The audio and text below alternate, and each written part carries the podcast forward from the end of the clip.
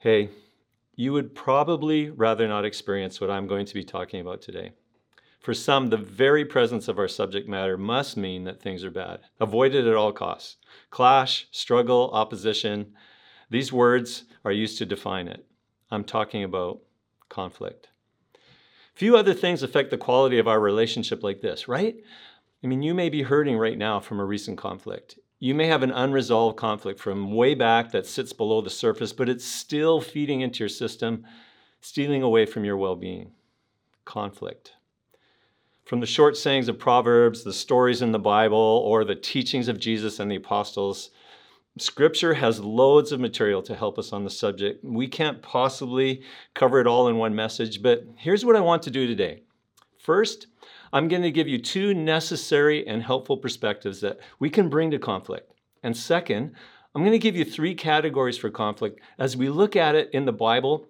And then third, I'm going to give you six practices to shape our responses for better relationships, which is a good thing because perspective number one is conflict is inevitable.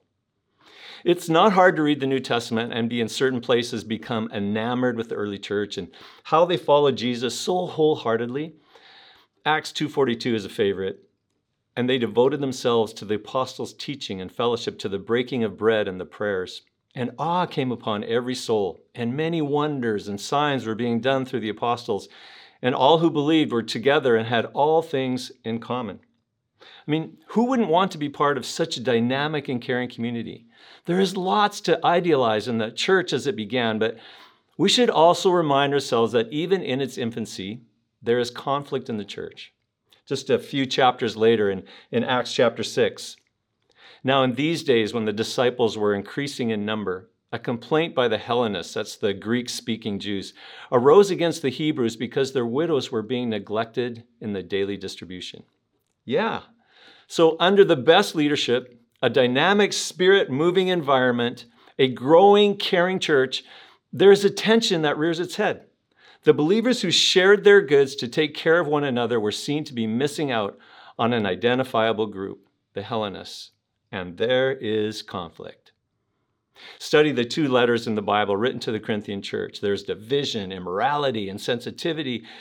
And what strikes me most People in the church are rejecting the leadership of the man who fathered their church, the man who God chose to extend the message of Jesus to the Gentile nations and write a significant portion of the New Testament. The Apostle Paul wasn't the kind of leader they wanted. And as you read between the lines of these letters, like the tension just drips off the pages. If you lead, if you don't, conflict is inevitable if you are going to live in relationship with people. Now, I guess one approach to this would be to cut yourself off from everybody and live alone with your dog. But most of us have had to try some form of isolation under COVID, and it has not been going well.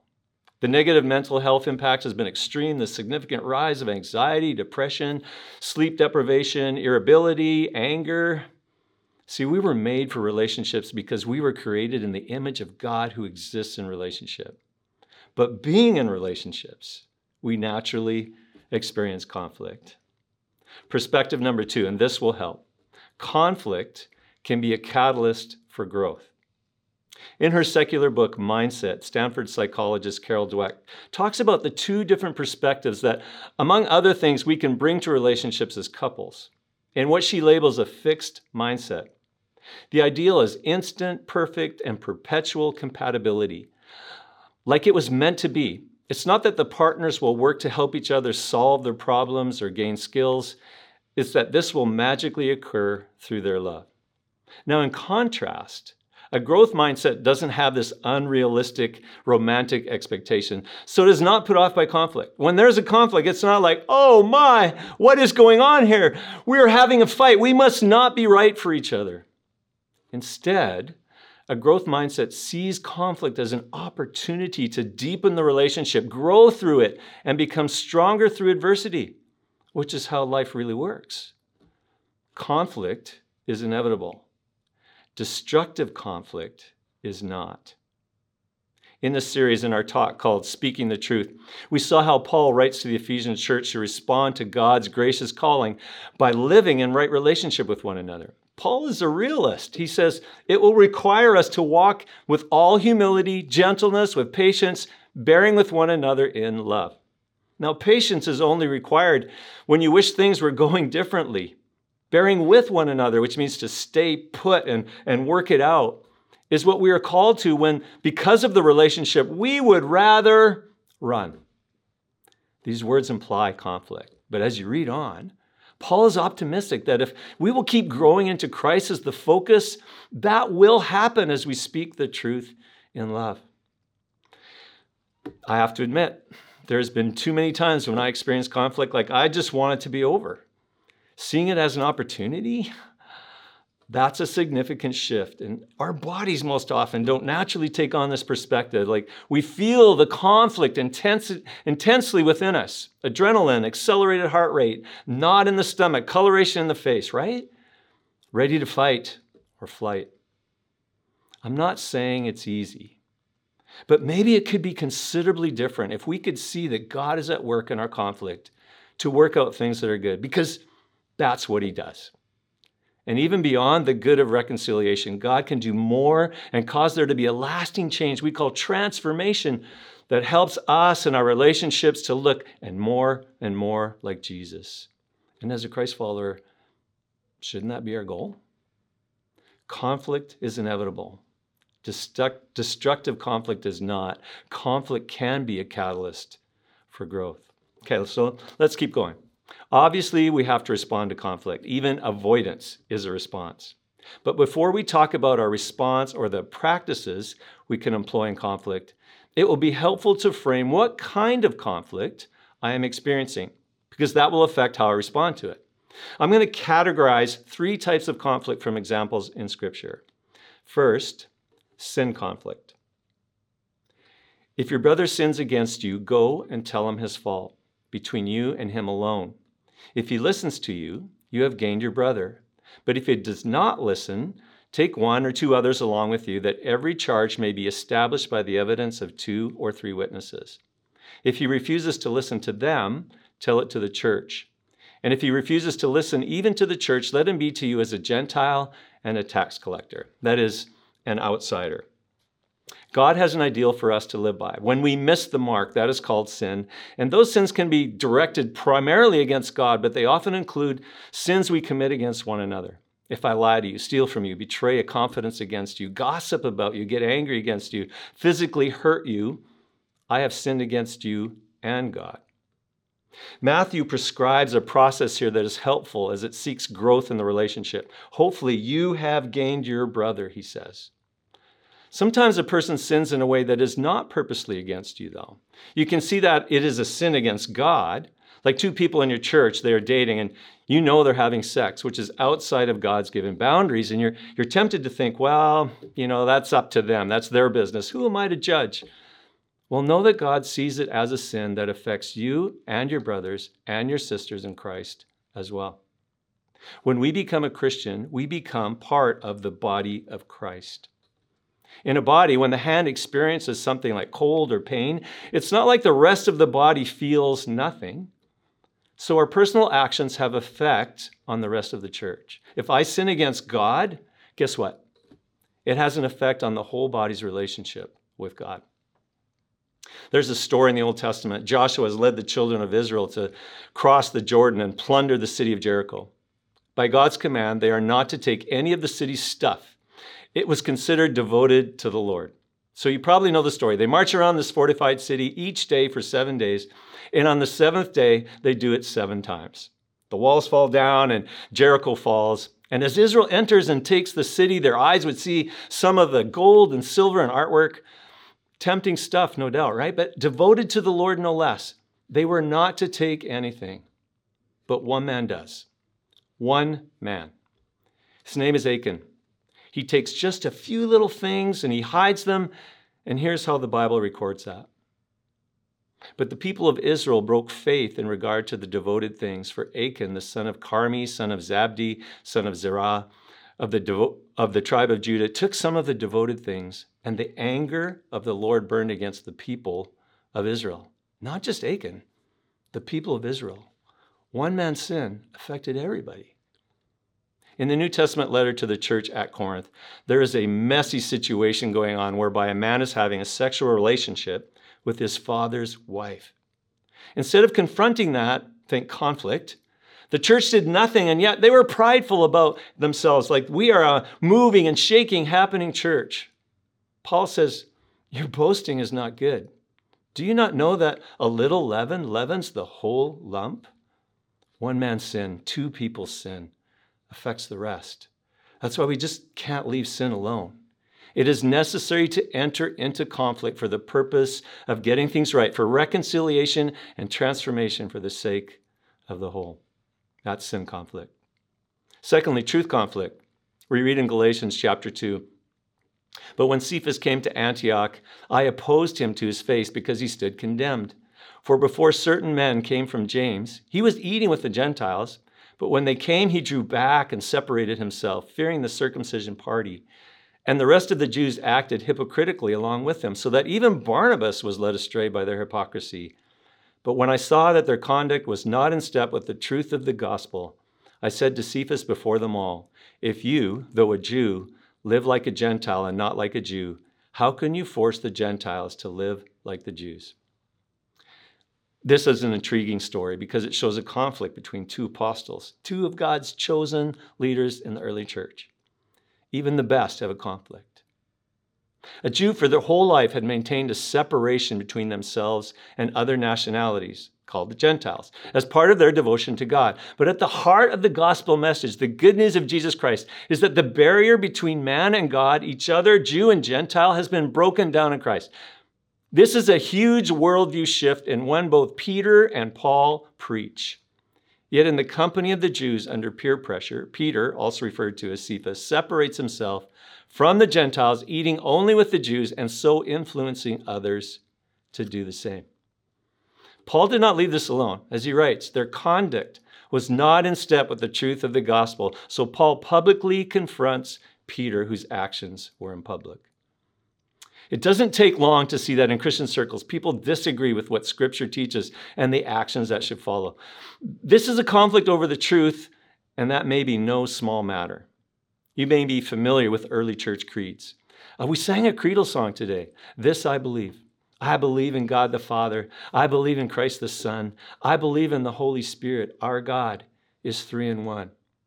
Creeds were agreed upon statements of faith that gave clarity. And, and how did creeds come about? Out of conflict. Teaching arose that was off, and if followed, would have set the trajectory of the church into error. And the disagreement forced the church to think hard about what they believed. The Nicene Creed of 325 AD clarified the divinity of Jesus. The Cal- Chalcedonian Creed of 451 AD clarified how the divine and human natures of Jesus work together. Today we stand on the theological foundation they set for us. You know, there are some things we can hold a belief about in Christian faith that are less essential, and we can hold them more loosely. Think of an open hand. We should never let it bring a barrier between us. For example, in Romans, Paul acknowledges one person esteems one day as better than another, while another esteems all days alike. Each one should be fully convinced in his own mind. There are a number of things like this, like your belief as to how the end of the age plays out. We call that eschatology.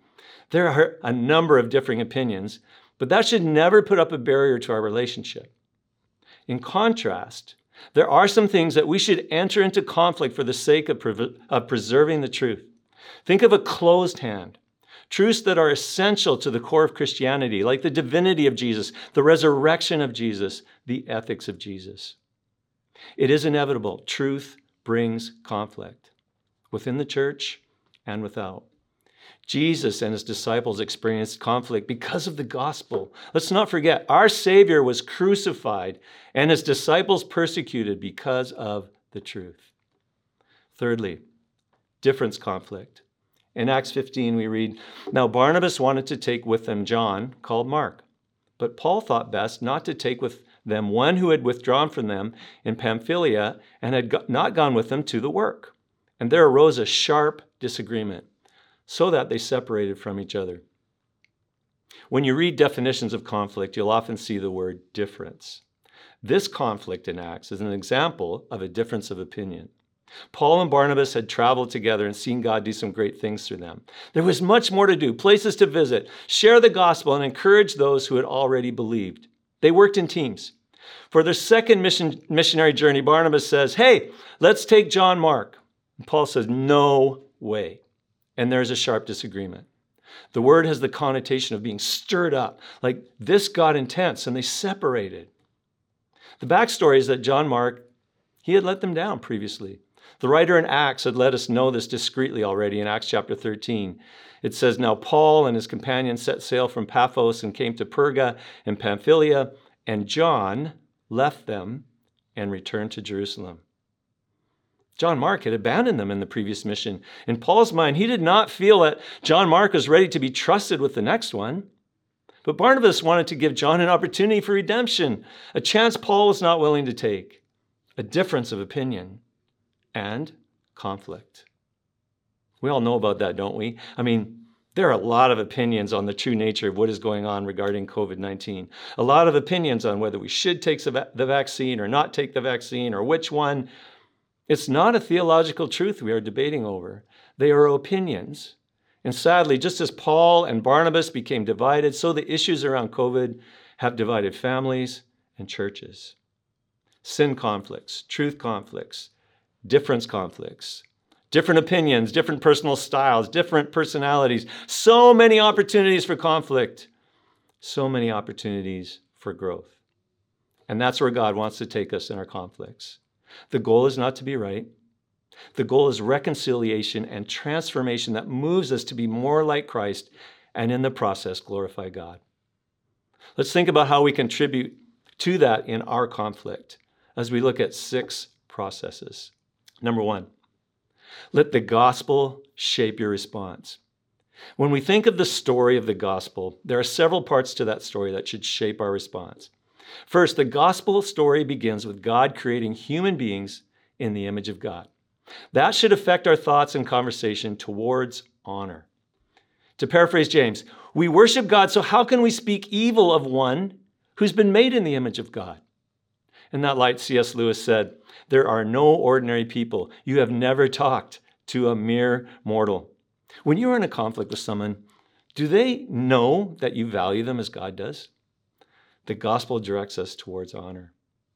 It also reminds us that we are flawed. Soon in the story, man rebels against God. His life is perpetually tainted by sin. And we cannot expect perfection from others, let alone ourselves we will offend one another. Don't be shocked, but know that there is grace. As you read on in the story and it arrives in Jesus, the gospel is referred to as good news because it is a message of God's grace. Meaning, you don't have to get yourself cleaned up to a certain level before God accepts you. You just have to believe in Jesus and what He has done for you. That's there for you today. Life changing, eternally significant grace. And grace says God loves you just as you are. Grace also says God loves you not to let you stay where you are. What that means then is that we all start from different places and we are all people in process. Not quite the way He wants us to be, not completely like Jesus just yet. And so, imperfect person relating to another imperfect person, multiplied many times over, conflict is inevitable.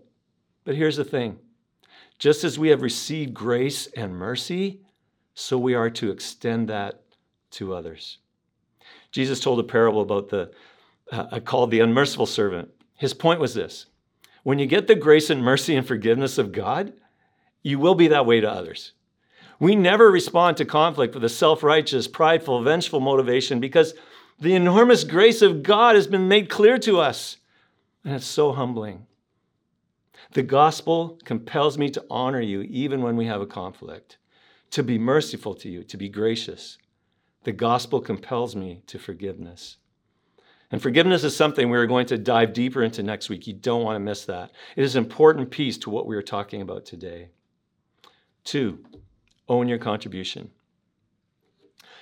As a leader, I've had a number of conflicts in leading this church, and I'm under no illusion that my contribution to those conflicts was zero.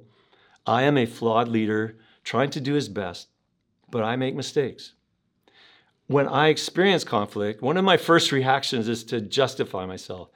I can build a case pretty quick as to why I was in the right and why the other person was in the wrong.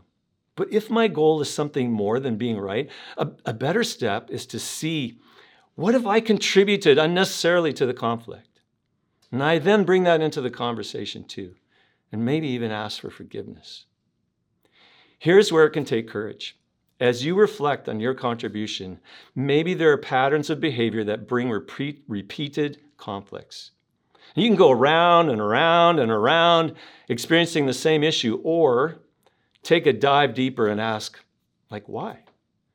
Why does this upset me all the time? Why does this always make me angry? And as you lay that beside God's truth, what lie am I believing about myself and, and or others that is causing conflict? These questions lead you out of the cycle and into God's transformation. Three, evaluate the conflict and release or move towards. All right, as we think about the types of conflicts, there are conflicts that you can simply let go. Many conflicts are uh, conflicts of, of differences, opinion, personal style. They may grate me, but they're not that substantial, are they? Those of you who are married, sometimes you can look back and see how you fought over the smallest thing. Isn't that the case? I'm embarrassed about this. My wife and I fought one time over a coupon. Who had it? Who misplaced it? Like it was worth $5. And we fought fiercely. Come on. So many things in the big picture, they just don't matter. Release them. This is different than avoidance. Corinthians tells us love is this way. It's not rude, it's not self seeking. It is not easily angered. That is, it's not easily offended, and it, it's not keeping score. It keeps no record of wrongs. In the area of beliefs, evaluate. If it's an open hand issue, it's fine to wrestle with another person about it. But if it's not central to the core of Christianity, and we can talk about it and then let it go, and we're all good. Release. In contrast, there are conflicts where the right thing to do is to move towards another and with humility address the issue. God is for peace, but not at the expense of holiness and truth. We should engage in conflict over essential truth to uphold and defend it. For example, the ethics of Jesus regarding sexual identity and, and practice are under attack, and in no way should we compromise to the spirit of this age. We should also move towards issues of sin to resolve them, especially when there's a repeated pattern. And we saw that in Matthew chapter 18. If your brother sins against you, go and tell him his fault between you and him alone. If he listens to you, you have gained your brother. This is the general principle given to us by Jesus. In cases of abuse or significant power differential, you know, wisdom might warrant going with others initially, but generally you move towards alone not gossiping to other people about it first, not posting displeasure on social to shame the person. You approach alone with your thoughts and motives shaped by the gospel, wanting the best for that other person to be freed from their sin and the relationship to God and you restored. And if that doesn't happen, Matthew writes on, but if he does not listen, take one or two others along with you that every charge may be established by the evidence of two or three witnesses. And if he refuses to listen to them, tell it to the church because our sins affect one another. Four, pray for the other person or persons.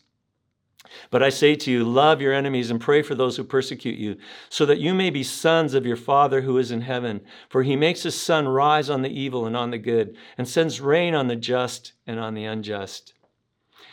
Peter also writes, Do not repay evil for evil or reviling for reviling, but on the contrary, bless. For to this you are called, that you may obtain a blessing. Hey, one of the ways to ensure that my heart and motives are right is to pray for the person or persons that I am in conflict with. We shouldn't see those we are in conflict with as enemies or our persecutors, but even if they were, we are told to pray for and bless such people. It certainly must apply to those we are simply in struggle with. Pray for them and see God work.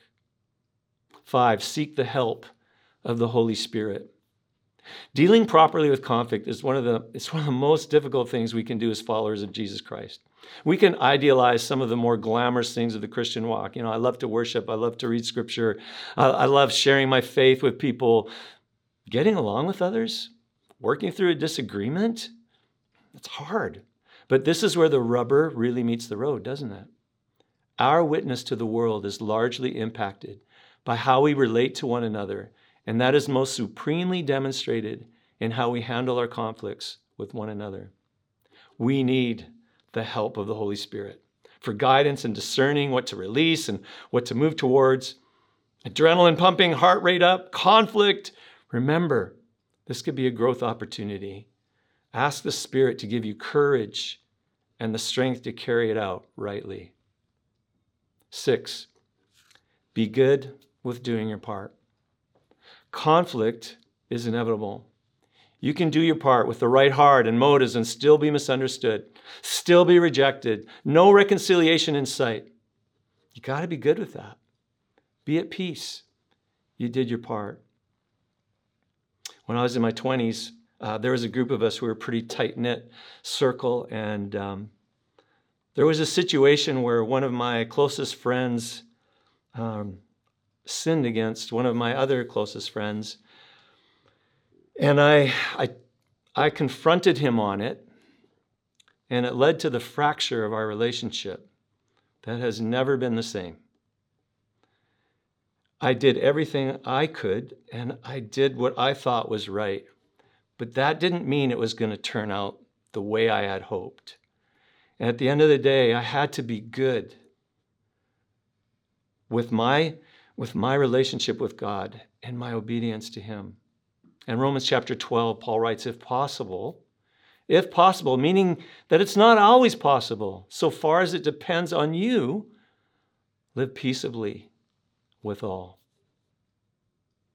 Conflict is inevitable, but destructive conflict is not. God can use conflict for our good and His glory as we respond rightly, being informed by the gospel with the goal of Christ like transformation. And I've also seen this play out. There's another time, a number of years later, uh, my wife and I were pastoring in a church, and we had a, a person in our church who we'd grown close to, um, but we could see was starting to make some poor decisions that were not in alignment with what God would want for her. As, as you read the Bible, it was she was starting to get off track, and the trajectory was not good. And you know, we we talked it over, and like, should we, should we not? But we decided to take the risk, to risk our friendship, to risk her even being in our church, and to approach her and, and to bring to her attention that from a biblical perspective, what she was doing was wrong and was taking her down a wrong path. She responded. She responded rightly. And as we look back together, our relationship grew so much through that conflict, through that confrontation, as she slowly began to make right choices and, and change her direction. And then to this day, we still communicate, though we live cities apart, because God used that situation for His glory, her good, and our good. That's what happens. Conflict is inevitable, destructive conflict is not. And God can work it out for our good and His glory. As we finish up this morning, I just I just want to invite you to ask God, to ask the Holy Spirit three questions. God, who do you want me to release? God, who do you want me to move towards? And lastly, God, who do you want me to pray for?